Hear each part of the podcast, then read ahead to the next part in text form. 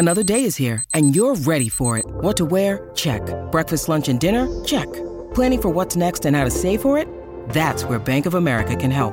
For your financial to-dos, Bank of America has experts ready to help get you closer to your goals.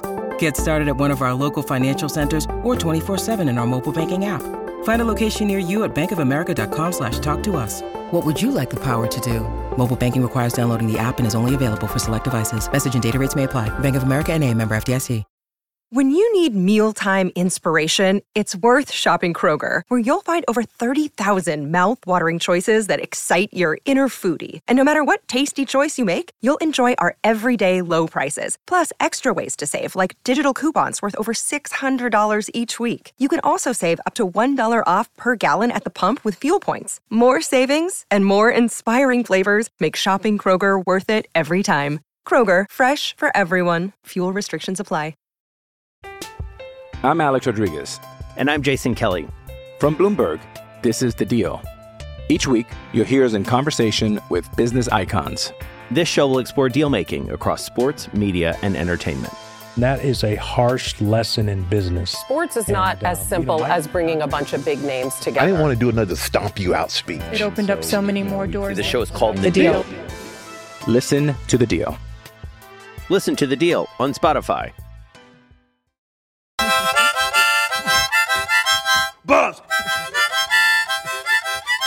Buzz! Buzz! Buzz! Welcome into a mid-season, uh, mid to late season recap rehash edition of At the Buzzer, a Ralphie Report podcast, and that's the end of our affiliation, Ralphie Report podcast, um, talking about all of our Colorado athletic news, um, opinions, anything we want. Um, and I guess today we are we are focusing on the thing that usually gives us hope in February and January, but decidedly this year um, has not, where we can find hope elsewhere. So to talk about Tad Boyle and CU's men basketball program, of course, you have one co-host Jack, always here. Unfortunate for all of you listeners. And on the other side is other co-host Sam. Hello, Sam. Give us a little. Hello. Give us a little. There you go. Um, and then we have, of course, special guest, returning All-Star. Um, uh, what would you call that? Nostra Buffus of all things basketball. We have uh, Ben Burrows, Rumbling Buff, once again. Welcome, Ben. Hey everyone, uh, good to be back. A little under the weather today, but uh, happy to power through and talk some hoops. Well, and powering through is what we've all had to do for the last month. What a what a professional segue. I'm in it. Um, so yeah, we want to talk about CU men's basketball. Um, as you might know, dear listener, we had Ben Burrows and Will Whalen before the season. We had them on the mics um, to discuss their thoughts, our thoughts as a whole about this season's outlook um, for CU basketball. There was a lot of returning faces, but young faces. Um, so we figured it'd be nice to have a nice a two hour hash out um, regarding our thoughts on the season. And I listened to some of it again. I did not listen to all two hours of it again because I don't like hearing myself at all, and that's a lot. Um, but in general, I think we landed on high teen win season, some things to build on for next year, uh, but definitely some growing pains. Um, and I, I think Will was probably the most pessimistic in that range, and I was probably the most optimistic in that range. Um, but I think we all landed around there, and we also probably all mentioned probably not going to make the tournament this year. Tough team to make the tournament with. Um, here we are. It is February first. Uh, CU just lost to the 197th ranked team on KenPom, um, which of course is Oregon State Beavers. It's not And even that- our worst loss of the year. Well, Not we even can get- second worst loss of we, the year. We can Yeah. get into all of this. Yes, uh, a lot, a lot of duds. Um, but we sit here, uh, the um, fans, I guess, and watchers of a 12 and 11 basketball team. So just opening up the floor based off of how we thought this year was going to go. How do you feel about this year as it is going? Let's start with Ben. Um, I think the narrative is is certainly more negative than maybe we would have expected. Uh, even with you know, I, I think I probably you know in my prognostications I probably came up with 18 wins somewhere there rounds. Um, I mean we're on pace for that. We can still get that. Uh, it's not it's not completely out of the question. We we still have a number of home games, still have more home games than than road games, remainder of the season, things like that. But the narrative of some of the losses, particularly how they've come about, uh, has been honestly rather stunning. Uh, Yeah. You referenced the Oregon State loss. You also obliquely referenced the Cal loss and the Grambling State loss from earlier, and even the Massachusetts loss and the Washington loss at home. Those are what I would consider unacceptable from a program that I have come to have some expectations for. Yep. Um, and there's really no hiding from that. Those are five losses that you can't have in this Yep. program. And, you know, that's not covering up for the fact that we've also had some wins that it's like, damn, I didn't think we'd have those wins. Um, certainly the Tennessee game is one of them. oh yeah. Um, you know, Texas A&M way back when on the beach, and even that Oregon game at home, we blew them out. Like Mhm. those are solid wins. Those are good wins. So it's not saying that we haven't had high points this year, but just the narrative of those bad losses coupling with some really inconsistent and plain bad performances, it paints a picture that more or less, you know, the total, you know, wins loss picture can still get to where we expected uh, at the beginning of the year, but the total narrative is definitely down. Yeah, we're also recording two hours before CU plays Cal. So, uh, I think that's tomorrow, tomorrow. but oh, it's uh, tomorrow. Oh, I thought today was Thursday. My It bad. depends on when this episode comes out. Depends when this episode comes out. Yeah, okay. out. so, I mean, it's been bad. Five out of six losses. The offense looks broken beyond belief right now. yeah. Um, and like, we did have those wins earlier in the year, but they've dried up a bit. Um, and really, like, like, is this something we should have seen coming? So I Um, so like I said, I've re-listened to some of the preview pod. Yeah. I can tell you some of the things that we did talk about, um, and how it turned out during the year. I sorry, finish your thought before I get in there. Is this something we should have seen coming? Any other things there? Oh no, I thought you were going to keep going. Um, So- I will keep going now. Um, we mentioned a few stretches in the season that we thought would tell us a lot about this team. Um, I think we mentioned the stress stretch from Tennessee to Washington in the non-con, or we're calling the non-con, that there was two conference games in there. Um, Mhm. and CU played in seven game seven game series: Tennessee, Massachusetts, A and M, Boise State, Yale, Arizona State, and Washington. Um, CU and that was three- only that was two weeks of calendar time that we Yes. played. There was a neutral third party tournament for the first three, first four of those games, and then um, home games for Yale and Arizona State, and then on the run to Washington. See you went three and four in those games, in I would assume the weirdest way possible. So I think what really made this season look weird is back to back losses against Grambling State and wins against Tennessee, who is now easily number one on KenPom, by the way. Um, that set this this this season up for a roller coaster, and then CU has continued to ride that roller coaster as hard as possible. A loss against Massachusetts the very next day, who's 152nd in KenPom. Frank Martin, shout out. A win against Texas A&M, who's 40th in KenPom, and CU demolished them. That was not even close. Oh my God, that game was incredible. A loss against Boise State, who's turned out to be a pretty tough team, and they played really hard defense that uh, that game. And then a tough win against a Yale team that's old, experienced, and runs good offense. Um, then you follow that up with back-to-back losses, a just dis- uh, a soul-destroying loss against Arizona State, where um, I forgot the oh my god, is it Cambridge? One of their senior guards comes in real hot in the second half and then kill, shoots a crazy three to win um, in the last possession by one.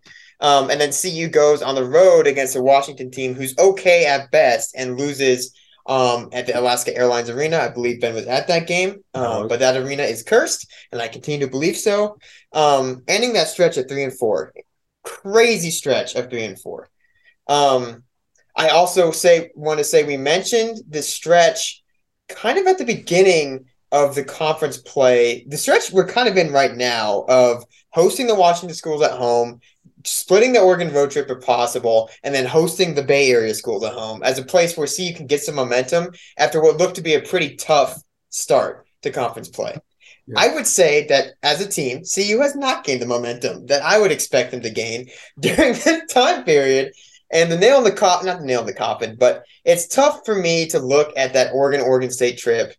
I don't know. That Oregon game had a comeback near the end, but that really sunk into me of, oh yeah, this team is more than just inconsistent. It is hard to watch and straight up bad at times, which is something that doesn't you can be hard to watch a Tad Boyle team, but they're not often just bad. And it felt like they were bad for for a decent stretch of that road trip. Yeah, and we and we still could have won that game. Yeah, yeah. It, it was it was funny. so I was at uh, excuse me, I was at the Avs game that night, mm. and I was going to watch the game on replay. Uh, it was my friend's birthday. We went to the Avs game, nice. and uh, she leaned over at one point and showed me the score right before halftime. And I went, "Oh, we're going to lose that game by five. We'll we'll we'll put up a fight in the second half, and we'll we'll end up losing that game by five. And sure enough, we end up losing it by like six, so the exact yeah. way I, I uh, predicted it in that moment. So the the team is bad, but they're also kind of predictable at this point. Yeah, uh, you you kind of know like through the start of the game, or even by the tempo stats, you can kind of go, "Oh, I expect this." You're talking about should we have foreseen some of these things? And I'm and I was kind of looking back at some historical markers and going, "Hey, should I have paid more attention to some of these things?" So we come in without a you know a you know, uh, while while KJ was anointed the point guard, and I think he'd earned that role. Uh, it's not necessarily his most comfortable position. In fact, I don't think it's a position he's playing next year, which I'm sure we'll talk about. Um, we're, we're, we lost a very emotional leader yep. uh, in in Evan. The year after, we lost another emotional leader in Kin. So we're finally, you know, the butcher's bill is due uh, when it comes to that. And, and we're also playing 10 deep. Mm-hmm. And all of those things I probably should have paid a little bit more credence to it's kind of uh, when you're playing 10 deep, it's kind of like having two quarterbacks. Uh, if you, you have two quarterbacks, you have none. If you're playing 10 deep, there's a reason why you're playing 10 deep. You don't trust the, mm-hmm. the eight or seven enough to, to only play eight or seven. Uh, okay, that's fair. Um, the emotional leader, we've seen that in the past. Uh, the year after Spencer departs, you know, we really struggle to find some some some grounding leadership. Same thing with the point guard. Spencer yep. departs. We try to anoint, uh, you know, uh, Ski as the point guard. And We really struggle that year because of a lot of the same things you know, if you compare uh, you know, the, the season over season to that that ski senior year, yep. you're going to see some similarities. Uh, and I think we're we're we're paying some butcher's bills when we come to a lot of those trends, those narrative trends that I wanted to look past because I thought we'd grown past. Yep. But maybe they're just things that no, that's that's too difficult to overcome in a single year, uh, kind of things. And and maybe I should have paid a little bit more attention to. But again, you know, if we have a strong end of the year, we could still get to that 17 18 win line and be yep. more or less where we expected. I think that makes sense, especially with what you said at the end there um, regarding the that you've thought that we might have grown past those growing pains or, you know, evolved past those growing pains. I'm I was right there with you because the talent level on paper on this team is probably the best in the Tad era up there. Um, at the very least, you know, KJ Simpson, highly recruited guard, highly ranked guard. Lawson Lovering, highly recruited, highly ranked. Um, Tristan da Silva, less so, but you know what you kind of have there. Um, Javon Ruffin is solid as a recruit. You know, Nique Clifford was a highly rated recruit. Like there was some guys on this team, and Quincy Allen, of course, we expected um, as a highly rated recruit. Like there's talent on this team that I was expecting would help this next evolution of Tad coaching to like weather those bumps because you can rely on the talent when the leadership isn't there or when you know KJ isn't running the offense how you needed to. Um, and it turns out I was very wrong, and that um, and a player led program like Tad Boyle runs, you definitely need everyone on the same page, and it's very important, I think, for um, that lead guard to get people on the same page. And when that's not there all the time, a lot of things suffer all at once, and it makes it look bad on offense, I guess. It, and that's some of where I'm at here. Um, and then later on, I'll discuss what I consider the black hole on, on the wing. But um, oh, yeah. in my opinion, those are the two main issues with this team that I did not see coming when we were looking at the beginning of the year. Yeah, and maybe we put a little too much stock in what KJ could be compared to you know mm-hmm. where he realistically I mean, if you look at it, if you take a step back, take two steps back, he's not having that bad of a year. Right. Um, if you look at his performances since he got back from the NorCal trip and he had that illness and, you know, he was out for a game and I think it really threw off his rhythm and he's been really fighting his body since then.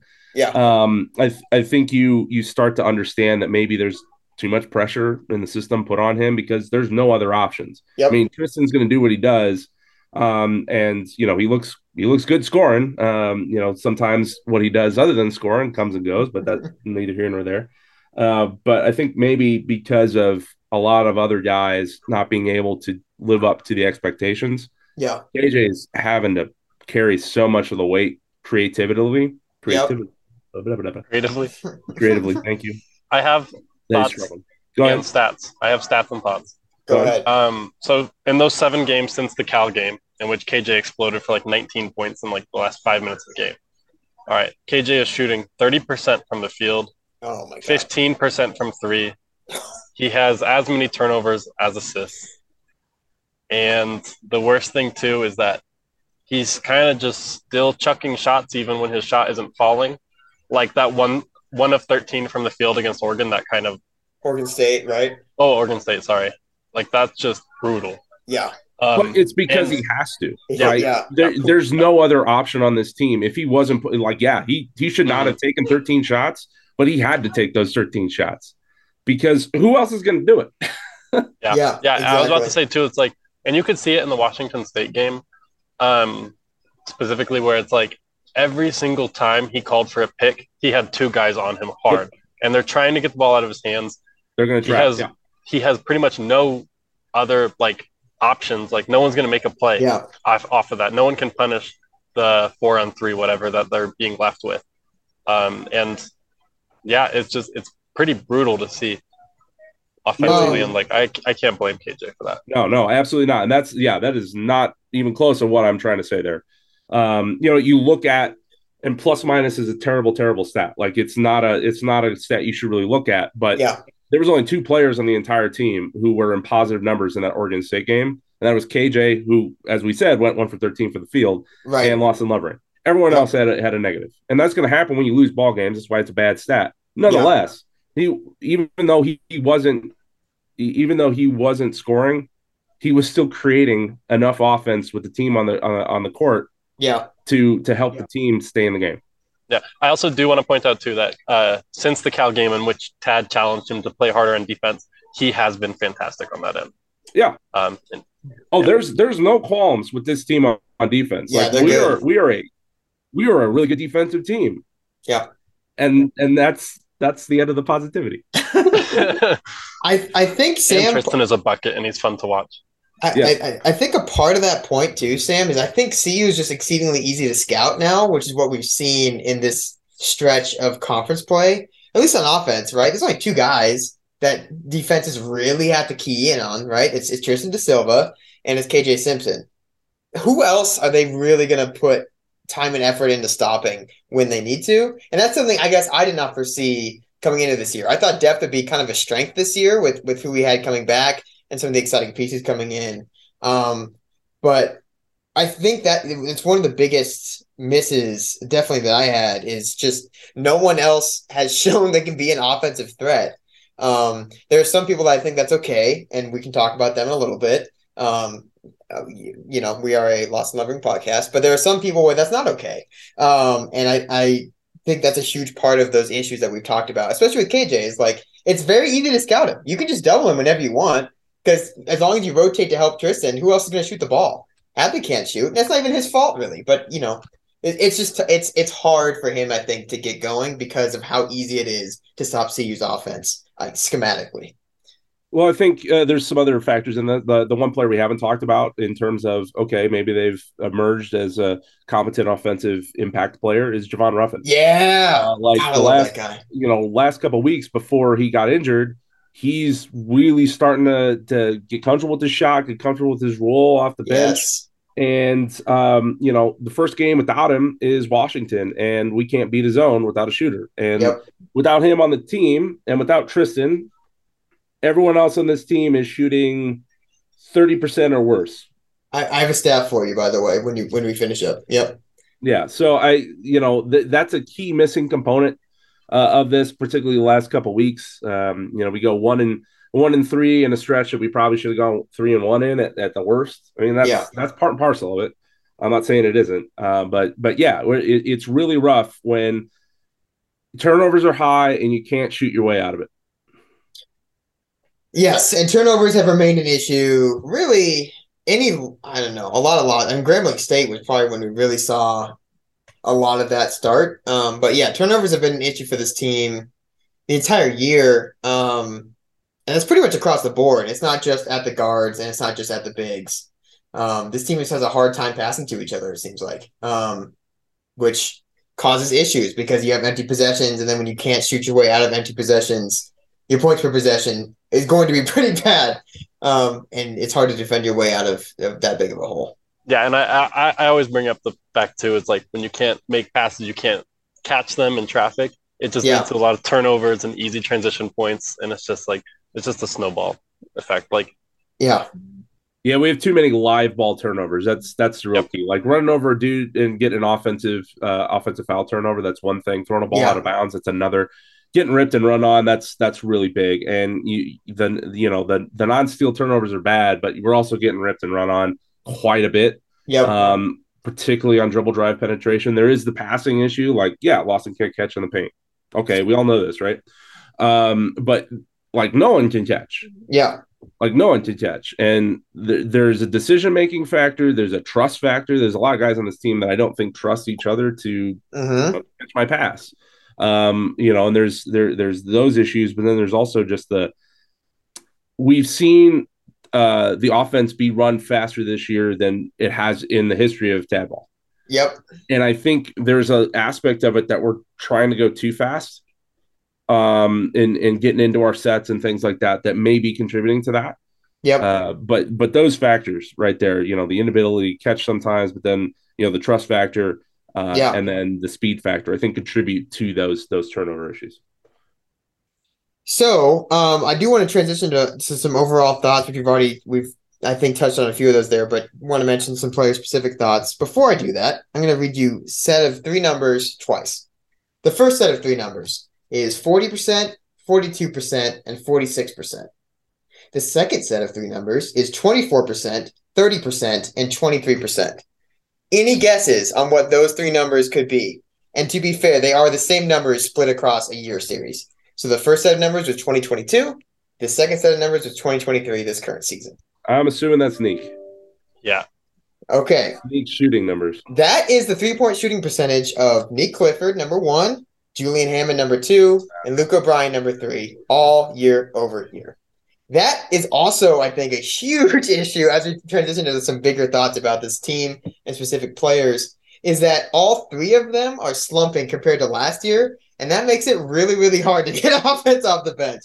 Nique Clifford shooting 24% on 53 attempts is tough. Luke O'Brien shooting 23% on 40 attempts is also tough. And Hammond shooting 30% on 53 attempts as well. That all three of them regressed compared to last year's shooting percentages. And um, you know, three-point shooting isn't everything, but it's a lot of things, especially um off the bench. And really the only guy I trust on the bench to shoot a single three right now is Javon Ruffin. And that's not good for him. that's not that's not a good spot for him to be in. So anyways, I just thought that was interesting that all three of them moved down drastically compared to last year's percentage. Yeah, and those are your three Colorado kids too. Um, Mhm. and that's that's the core of your program, and Yeah. they they slumped pretty Yep. bad. Uh, now that's not to say they can't be good in the future. Like we saw that with Levi Newton, right? Way back when. This is over a decade ago at this point. Shout And out Levi Rockwell. was Levi couldn't hit the broadside of a bar in his sophomore year, and he could barely do it his junior year. And then all of a sudden, he comes out as a as a senior and can't miss. Yes. So maybe uh, Luke O'Brien's going to wake up tomorrow and, and and he's the next Levi Newton. Uh, you know, hey, maybe, but maybe maybe I'll walk on and be yeah, that sure, guy too. exactly, yeah. It, it, but it's one of those cold light of days things when you look at your Colorado recruits and you look at the expectations for them in this program, and they're not Yeah. living up to it, and it's it's hard. And I mean, um, yeah. Yeah. you know, I've thought I've thought a lot this season about you know, hey, maybe some decisions need to get made because For the first time in a long time in a Tad Boyle program, I've thought, really since Rodney Billups was a recruiting coordinator, I've thought like there are there might need to be some pretty big turnovers that were not expected. And and Because, and, yeah. and that's not that's not me saying like you know Tad should start cutting people or anything like that because I would never advocate that. I think some of this is going to be player driven. Like, hey, maybe this be. isn't right for me. I don't know. Yeah, Kountz is a great example, I think. Daylen Kountz is having a great career at Northern Colorado, and that's not a bad thing. That I think No. he realized they both I think Tad Boyle's honest with players all the time. I think they both Yeah. realized you don't fit here and you should go where you fit. I'm not gonna hold you here. Yeah. Yeah. Um, Um, and especially because I think there's there's still a lot of uh, opportunities out there for guys, particularly in the portal era. Like, yeah. find your spot. Yeah. Well, and yeah, and I will say on the other side of this, Um, something that Tad Boyle did not have last year that he does have this year, um, courtesy of, of Rick George and the lock of Phil DiStefano, is transfer portal rules that make sense. So Yeah. um, there are things that can happen that could not happen prior. Um, we talked a lot about the pains of this season, which has been painful. Like I said, 12 and 11 isn't great. Um, I do want to talk about the growing part of the growing pains, um, which has been inconsistent this year. Just a little bit of positivity um, on my end as the eternal optimist. There are two guys this year that I think are exceeding my expectations, which are already pretty high, at least for one of these guys. One of those, I think, is Tristan De Silva, who is currently the only option on offense um, past KJ Simpson and is rising to that challenge almost nightly. Um, he's getting, I mean, he's averaged, he's gotten a lot of points off of some really weird defensive spots where people know he's the guy. Um, and I think that my, I don't know if a year early is the right word, but I definitely was not expecting him to blossom offensively like this, Mhm. this Yeah. fully. Um, so I, I don't know. I think he's a legit number one op- option for a Power Five team, which is crazy good. The other guy I do want to mention very briefly, of course, is Lawson Lovering. All of us are Lawson Lovering defenders, quote unquote, and we have liked him since he signed. Um, it can be hard for people who aren't watching a lot of college basketball to see a seven foot center like him miss those easy passes in the lane or miss those layups and still see the value.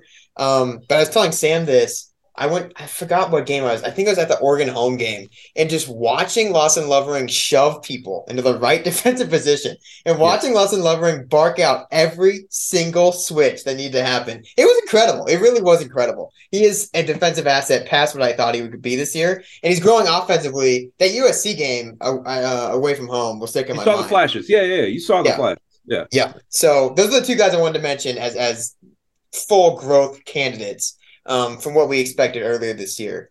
Um, so I just want to open it up for the floor. Overall season thoughts, player thoughts, position thoughts. Um, you know, I guess how do you feel about the guys on this roster right now? We talked about KJ a little bit, but Oh well, we, we, we talked about we talked about Javon Ruffin. Um, I'm I'm a lot higher on him than I Mhm. was a month ago, two months ago. Like absolutely. he certainly seems like a, a, a really solid contributor that we can we can look toward in future years. I think he's got a lot to his game, uh, a lot more than just uh, his defense. Still got to come along a little bit, but that's also a playing time thing, right? Like he hasn't had a lot of playing time with with the with the full team, you know, the the frontline team, the ones Mhm. more or less.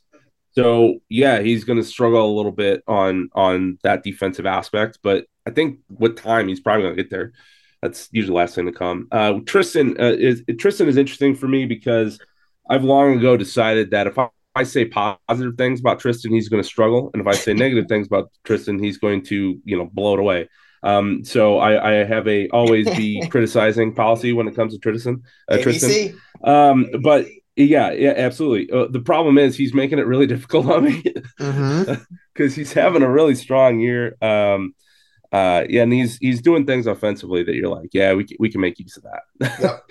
Oh, yeah. um, his ability to to create in the paint and you know actually hit that outside shot and things like that, like that's really important. Um, you talked about Lawson. We're a top twenty defensive club, largely in part because of Lawson. Totally agree. Uh, if Lawson wasn't who he was in the paint and and running those defensive calls and all that other stuff, we're not a top def- uh, top twenty defensive club, and this season's a lot worse than it even is. Mhm. Um, you know, Hadley Hadley's been an interesting case because he he surprised us out of the gate. He really surprised us out of the gate. Mhm. Um, I think he had a rough uh, late December, early January, and I think I'm starting. To, and I think it was because of injury related. I really think he hurt his shoulder again Uh because he hurt his shoulder in in uh, South Carolina yeah. uh, in that tournament, and then I think he might have re-injured it or re-aggravated at some point because I started noticing him favor uh, favor shoulder again. Uh, Yeah. But he's starting to get it back a little bit. He's he can be a a good solid contributor. The problem is he he's not that outside threat. You know, he his his skill set is more of a four, Yeah. And we need him to be a three. So we're back in a position where we're playing uh, playing guys out of sp- uh, spots again. Uh, those would be the guys I'd highlight as okay. Maybe they've shown me a little bit more than I was expecting. I think part of it too with Hadley was that, I, as Jack pointed out before, it's like his limited athleticism kind of Mhm. showed up against better athletes in the Pac-12. Just Um, taller guys too. It wasn't even just Yeah. athletes, just taller dudes. Yeah, yeah. I, I'll I'll say this: uh, a comp. I, I don't know if a comp is the right word, but I love his little junky left hand, like Mhm. I don't know if a jump hook's even the right word, but it seems like he just like turns it so fast that the other the defender's like surprised he even puts it up when he's in the middle of the lane, and it goes in like eighty percent of the time. Yeah. Um, it reminds me a little bit, and this is going to be a name that some people might know and hate, but it reminds me a little bit of JJ Avila with that. Um, if you remember that CSU guy where he just threw in these weird junky layups. He was he was also six five and like I don't know. I, I think that's such a valuable asset to have of just like, hey, five seconds, go get a bucket, and he just has this one move. That's all you need, really. Yeah. Um, for that little little weird lefty spot. Um, I don't know. I, I like his touch there. Um, Sam, who who, who stood Yeah. out to you so far? Um, well, I'll toot my own horn a little bit because I said uh, that Tristan would break out offensively. That was my Mhm. Um, just because I just love his funky game, and I was hoping like maybe, maybe, maybe, maybe he'll realize that he can just get a bucket anytime he wants, Yeah. and he has mostly. Like he still does take a backseat to KJ, and I think that kind of shows up when CU is uh, struggling offensively and KJ gets a little chucky. Mm-hmm. Um, but uh, yeah, I'm, I'm happy to see him take on that larger role, especially like again, Tad challenged him to to play better on the road and to like put in the effort, and then he goes out and has two great games against Oregon and Oregon State. Career high in rebounds against Oregon State. Something Yeah. that we don't really see from him very often. Yeah. Um, I also, um, I mean, I've been really high on Javon Ruffin um, for a couple of years, and was like, he just seemed what? No, you, I, I, you have mentioned him. I, usually in the context of his hair, which is still incredible. But yes, No, no, no, no, no, no. No, I'm saying that I've been saying like I well, I generally have a weakness for you like heady Big- players. Can I, can I say that you like players that have weird, like heady spots? And he's a smart guy. Is can I, can I say that? Is that fair? yeah, yeah, yeah. I was about to say like I like big, smart wing or guards who might not be the most explosive, but they like get to their spots and they play at their own pace and like Yeah. and I I've been quite pleasantly surprised by how well he's been shooting it because that was a question mark into heading into the year. You brought up Um, pace. You brought up pace, and I think that's critical. He doesn't get sped up like some of the other guys do. Yep. Um, I I never feel like the game is going too fast for Javon. Mhm. Um, You, you know. can tell he's the son of an NBA player slash Yeah. scout. Like it's super. He's so calm. But yeah, continue. Sorry. Yeah, I mean, yeah, I'm, I just think he's going to be. I think he'll start his junior and senior years, and he's going to be a very, very solid player. Uh, and then I think, as Ben pointed out, I think he'll figure out the defensive end, especially once he can like stay healthy and get those reps on the court. He shocked me with how, how well he can stay in front of people. I did not think he was going to be able to stay in front of people that well. And I don't know how well he is doing it, but more than I expected, I guess. Um, What was just- that, Ben? coming off the injury last year, Yeah. his his lateral quickness would have been a, a reasonable concern. Yeah. I'm Alex Rodriguez. And I'm Jason Kelly. From Bloomberg, this is The Deal. Each week, you'll hear us in conversation with business icons. This show will explore deal making across sports, media, and entertainment. That is a harsh lesson in business. Sports is And, not uh, as you simple know, I- as bringing a bunch of big names together. I didn't want to do another stomp you out speech. It opened up so many more doors. The show is called The The Deal. Deal. Listen to the deal. Listen to The Deal on Spotify. Um, and then like my other pleasant surprise would be Luke O'Brien, who hasn't really been that great offensively, but he goes hard, and we need someone to bring energy like him. That's a good transition. Go ahead. Yeah. Yeah. Uh, yeah, Luke. Luke. Uh, Luke is an interesting case because you know, and and this is something Will brought up back back uh, in the first pod too. Is just if he could just hit a little bit of those shots and be that Mhm. D and three guy, Yep. you know, he is incredibly valuable. Like Yep. incredibly valuable, and he can't get the three part. Like I think he's he's on pace to get to the shot numbers that Will had wanted. The, you know, he's not making any of them Nope. which is a huge, huge problem. Uh, but yeah, his injury, er, injury, his um, his energy, uh, when when it's on display is is really cool. Uh, particularly the way he attacks the offensive glass, like yeah. that's important. Uh, particularly in this squad, uh, particularly in this system, you got to have someone uh, trying to get those offensive rebounds. Um, it's just the other parts just aren't working. And the other thing is we have to play him at the five sometimes, and that really, Yeah. I think that really, um, you know, again, guys playing out of position. Yeah, I think I overestimated Tristan's ability to play small ball five too. Yeah. which those minutes Just have not been, like- defensively, for sure. Yeah. He, yeah, defensively, defensively, it's not great. Uh, but that that is Tad's go-to crunch time lim- like lineup. Yeah. Like he takes Lawson off. Yep. So, um, you know, you mentioned a few playing out of position a few times, Ben. I think to me, that's like I don't know if the main thing, but a huge thing that's wrong with this team right now is um, they are having to rely on Hadley and O'Brien for huge minutes a lot of the time, um, even in spots where they may not be comfortable because there are deficiencies elsewhere um, that have not rectified themselves yet. So um, I think we've all I don't know if danced around is the right term, but I just want to I just want to talk about I guess my biggest issue with this team. Um, the wing spots are non-existent, especially on offense. I guess is what I'm going to say. So I think Nique Clifford was slated to take a massive step up or a big step up at least. I think Tad wanted him to do that. Um, yep. I think that's the why he's at media days. That's why I mean he's featured. He starts every game, um, and that just hasn't happened. And it hasn't happened because I shouldn't say it's not because he isn't playing the right minutes or because there isn't enough opportunity. It hasn't happened because the same thing I've had a problem with Clifford with for three years of just like it just feels like he doesn't realize what he can do 90% of the time. Um, and and it just it just doesn't happen that way. Um, past that, the two additions to this program, Jalen Gabbidon and Ethan Wright, have have alternated between injured and and unplayable, um, in, in a very mean term. But it's really hard to play Ethan Wright when he's not hitting shots, and very often he's not hitting shots. And Jalen Gabbidon is injured, and when he's not injured, um, when he plays, I like the leadership he brings and the defensive intensity he brings. But on offense, he tries a lot of stuff that he got away with in the Ivy League that I mm. feel like also hurts him in the Pac-12.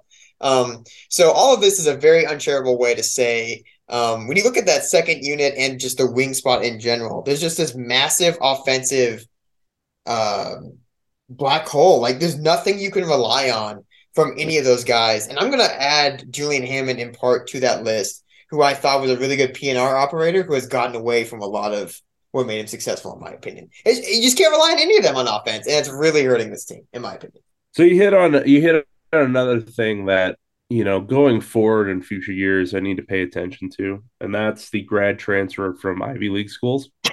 I used to criticize, I used to criticize Cal a lot because they would dip into the Ivy, yeah. and there'd be all this preseason hype. You know, all the, the leading score from the Ivies on Cal now. Of the year two times in a row. Fifteen, yeah. the, the fifteen and ten guy from an Ivy school is now on Cal, and he's going to be leading the front line. Yeah. Everyone's screwed because of that. And then they have just a guy season. They're just they're just there. They're fine. You know, they uh-huh. put up numbers. Um, and now we're seeing it on on Colorado's behalf. The, you know, and it's not to really slight them, but they're just Tad brought him in as a hedge against positional needs.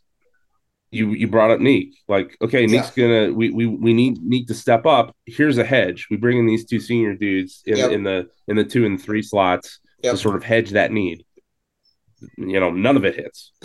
yeah, um, I mean, I would I would love if Ethan Wright was just a guy. but yeah.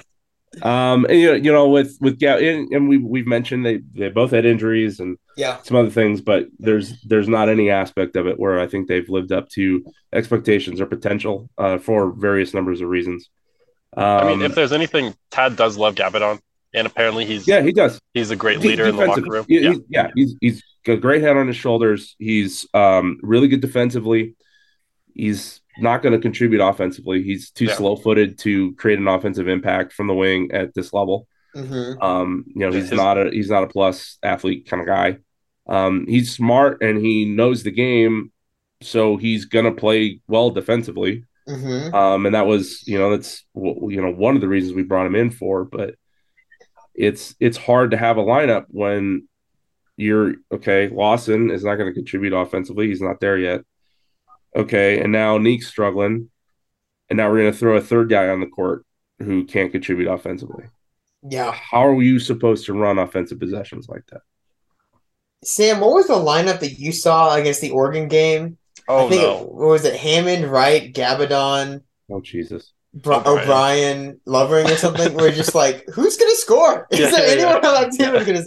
I think Tad played that out of a timeout for like 40 seconds and then immediately subbed out everyone. The the ball boys got a better chance of scoring. Yeah, oh it's that that to me is the issue with this game. There is obviously a a um pre a preseason expectation that someone on the wing would be able to put up 10 points a game and just doesn't happen. It just doesn't happen. And and And Yeah. what should your reaction as a coach be to this? Is probably to shorten the bench, but you can't do that. You really Well, can't at this point because the, the options to shorten the bench Yeah. don't look that promising either. Um, so Brenton isn't back yet, is he? No, I'm the sorry? one guy we've mentioned as a, a bench scorer and positive player is injured right now. So when you, you go on that road trip, it's tough. it seemed like uh, speaking of uh, uh, speaking of rough, um, it sounded like he was close last week. So I, I would expect him to play this week. I hope so. Yeah. I, yeah, I, I I'm sorry for ranting there, but I just think that is the big issue when I watch this team is I've for three years I've watched Nique Clifford who has an NBA body and is the fastest second jumper I've seen in a long time and can lead the break off the rebounds. And he does that like 10% of the time. And I just get so frustrated when like there's so much space for him to score points on this team right now. There's no one else really getting in his way. Um, but it's just not his personality. It's just not Yeah. who he is. And I I, I I need to accept that. Even then, I think like he wants to be a role player, and I think the player he wants to be is someone who can spot up and drill those threes like whenever they come to him. And he just hasn't been a good No. shooter at all. And it's like his misses aren't even close. Like he had that play. It's actually one of my favorite plays in basketball from a comedy perspective of doing the pump fake, taking one dribble in, and then airballing the the mid range too long. it's like, oh, that would have been up good the three. three. Yeah, yeah. yeah, yeah, it happens all the time. Um, but no, he's uh he's been oh he's been real bad. Oh, 25 percent on three. That, Yes, that that was the number I put in there. Is Yeah, forty percent yeah, yeah, last year, twenty four percent this year. I, Yeah. I, I don't know if it's a confidence thing. There's just it's just not there, and I think CU really needed it to be there for him this yeah, year. no, Well, And and how much is, of this is on us for expecting him to be D'Shawn Schwartz? Absolutely, Yeah. You know, I, I, I- I agree. Yeah, it's totally. not it's not his game, and I and I kind of tried to temper my expectations for him based on that. Like he's a slasher, like that's what he's meant to be. He's meant to be more Jaron Hopkins, right? And Jaron didn't really fit this program identity either because he, you know, we weren't really looking for his skill set at that time. Yeah. And that's maybe where I think this is going is we're we're playing guys out of the positions that they maybe would excel at, not because of you know stubbornness or anything like that, but it's Yep. just what needs to happen Yep. uh, in order to make the thing go. yeah. I will say though that part of the reasoning of that expectation was that Nique himself said he was trying to be like D'Shawn. Sure. Um, But- but There, Yeah, there's yeah, yeah. also there, there's a time for me to you know say, oh, I want to be Yeah. that guy, and there's also a time for me to, Yeah. to say, oh, I am this guy, I am me, right? mhm, yeah, But I as think you, yeah, as you mentioned, I was going to compare myself saying. Wait, I, I want, let me do my bit. Of, I want to think that I'm Manu Ginobili, but then I'm just shitty Evan Turner. It's like sometimes, yeah, I get it. Shout out Evan Turner, man. Um, yeah, I. It's what I, I- don't know. It's kind of what you mentioned, Ben, too. Of like, I I agree. Whenever I watch Clifford do that, and he's playing so many minutes, and I just get s- I'm so mad not at the ineffectiveness, but the lack of attempts of effectiveness. Um, but then you look at like, well, where does where does Tad go? Like, what what do you put in instead of Nique Clifford? Because it's hard. It's really hard. Um, Luke O'Brien's And already great. Playing out of role in my opinion. Like what do you do you start Luke O'Brien and hope he can blossom into that 25 30 minutes a guy? Do you play Hadley more? He's already playing a lot. Don't, it's just there's not a lot of options there this year. Um we we talked in the preseason too of, of this year being kind of a, a stage setter for what next year could be. Yeah. Um I think that's thrown in sharper relief as that has happened as this season has progressed um, Yeah. of, of just what the needs are and how they are potentially being filled next year. Um, but man, they just desperately need an offense initiator and and scoring on the wing, in my opinion. Um, and it, it seems like that's coming next year, but it doesn't help us this year, of course.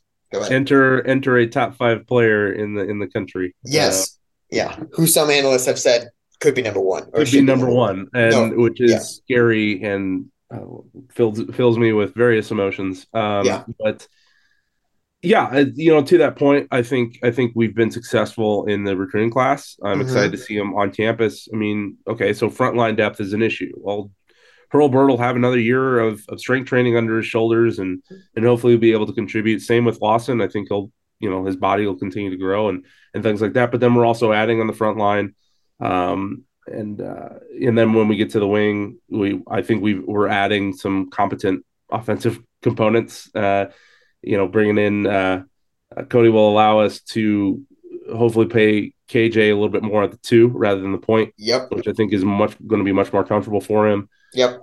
And um, and just overall, I think there'll be better balance on the team next year. And and like you mentioned, I also think there's a potential that we see one or more transfers coming in at the end of the year as well. Once, because mm. I don't think anyone's happy with the season. Um, no. of course. So there'll be some movement. There'll be yeah, some movement. Yeah. Um, you know, one name we haven't mentioned yet that gets mentioned a lot, um, and I guess I'll be generous here and say for more football centric fans is Quincy Allen. Yeah. Um, Quincy Allen was a top 50 recruit coming out of high school. I think Quincy Allen has the potential, could be a three level scorer at some point in his college career.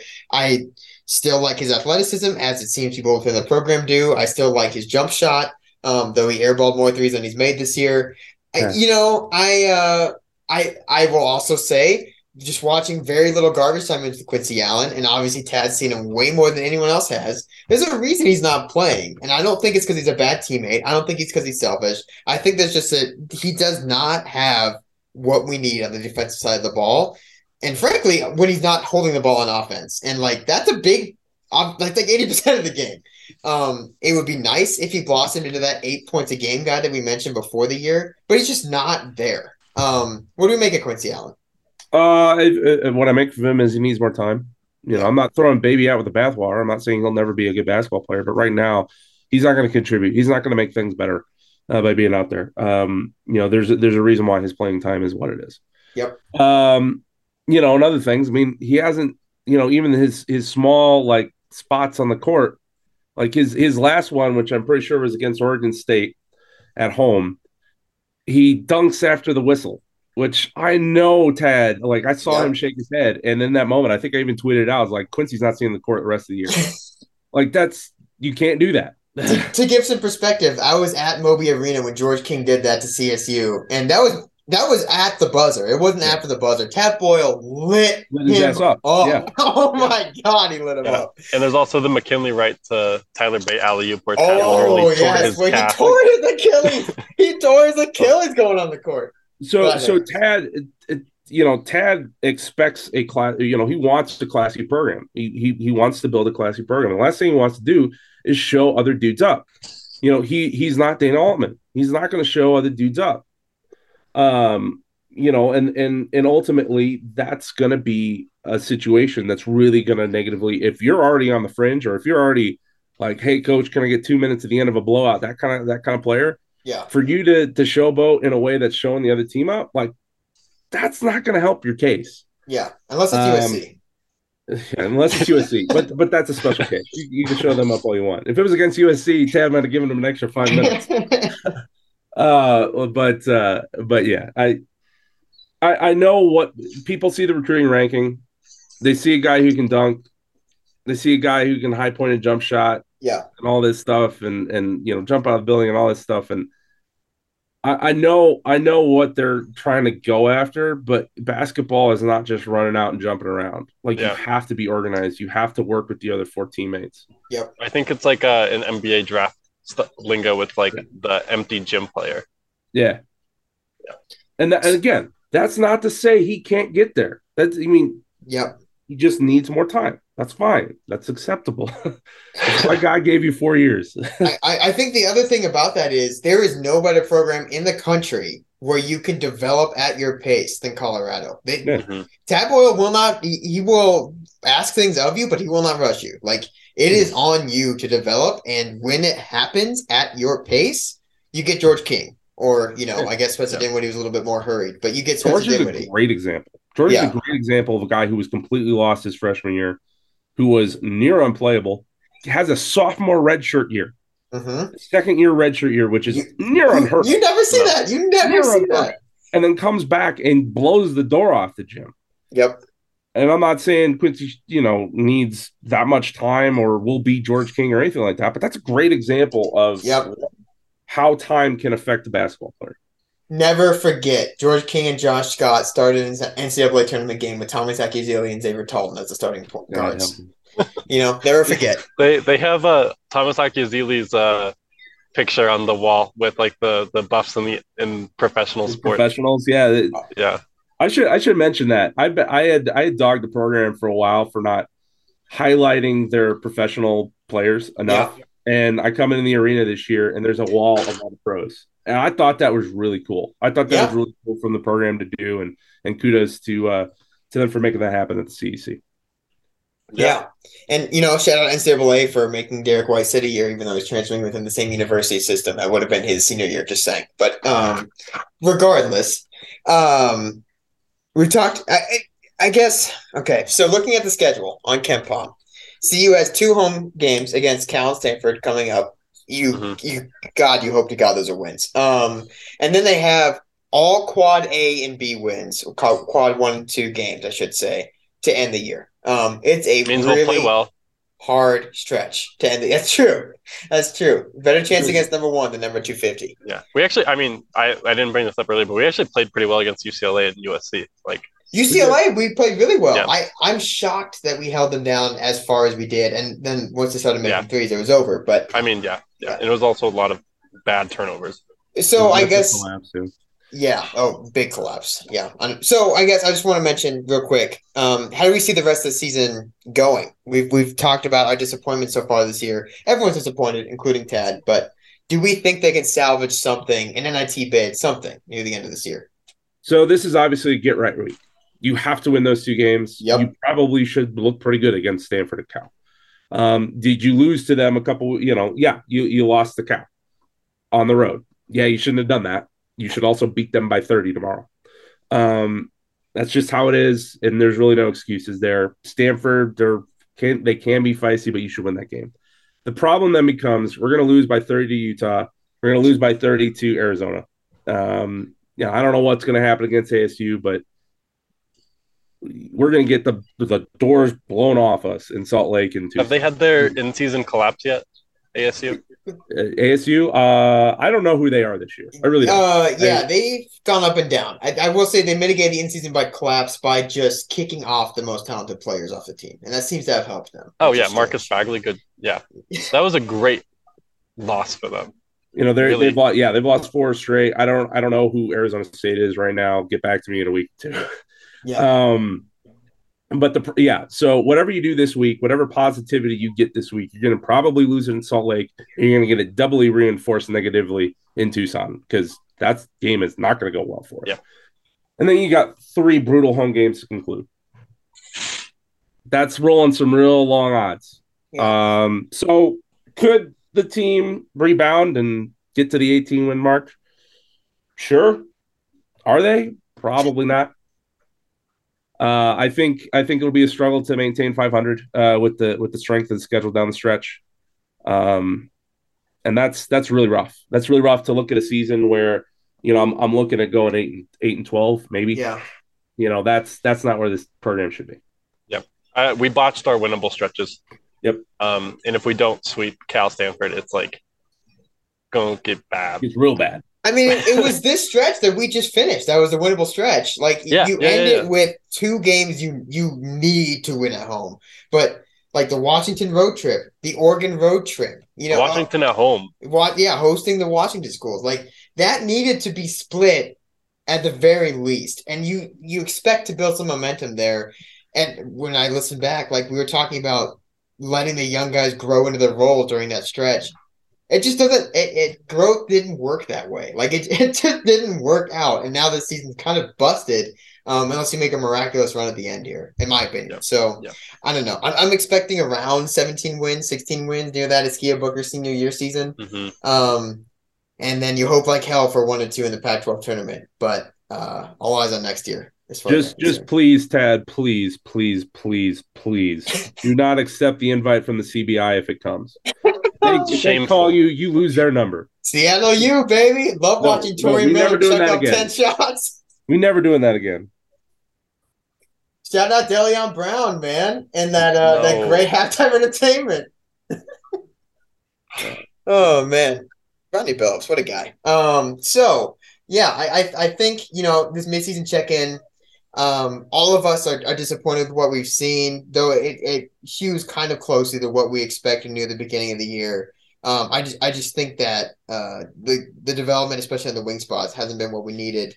And we've mentioned it a few times, but really all eyes on next year. It's kind of been how I've been looking at this year whole, the whole time, anyways. With just what we have coming in, it's obviously very exciting. Um, so yeah, I, I guess any final thoughts before we um we, we close this this chapter um of the season. Let, I'll go first because my laptop is at is gonna die at any second now. Um, um, fuck, I, I don't even have my thoughts together. Go ahead, Ben. uh, this is a this is a puke and rally moment. Uh, we we can we complete this season, we vomit, and then we we get back on track. It's puke and rally time. Um, you know, the program is. I, I still consider the program strong. I look at next year.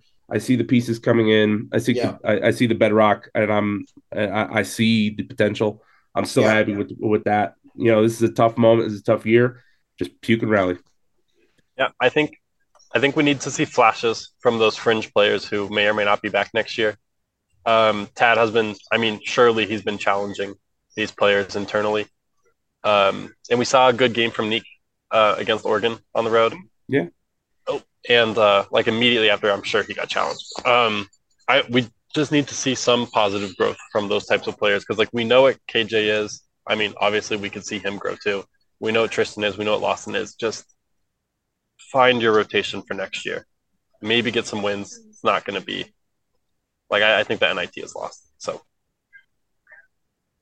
yeah, you know, I, I guess I'm gonna end this thought with um, I I've seen a lot of what I expected to see this year and more out of, out of certain players too, but um, it's just so uneven that it's so easy for me to look forward to having new blood and having having new offensive blood, especially um next year. So I guess I'm watching the end of this year, just looking at at where we can slot um, Cody Williams and potentially other options. Um, it's it's hard to finish this year the way we have, but um, I guess just people didn't pan out the way we expected it to. And I will say, Bedrock and Tad Boyle teams, it doesn't seem like there's any cancers in the locker room. It doesn't seem like these players don't want to try anymore. I think they're all really good teammates um, to yeah. each other for the most part. It just seems like this equation didn't work out. I'm yeah. like I'm excited to see what that looks like next year when hopefully it does. Yeah, I would second that analysis. I haven't gotten any sense that there's uh, there's animosity or anything like that, like we maybe saw this year uh, or some of the or XJ West, Derek yeah, West Senior. Yeah, uh, we we haven't had those moments, and and these this is a bunch of good guys, which is what is kind of underscoring how painful it's been because I want to yep. root for them. You know, yep. I want I want to I want to celebrate those wins with them. So all right. Well, we will watch the end of the year with great interest. Thank you, Ben, for uh, coming on once again um, for this check in, and we appreciate your flexibility. And Sam, thanks for rocking through that battery. Yeah, yeah. I'm glad I made it through. Didn't think it would. Boss. Boss. Boss. Boss.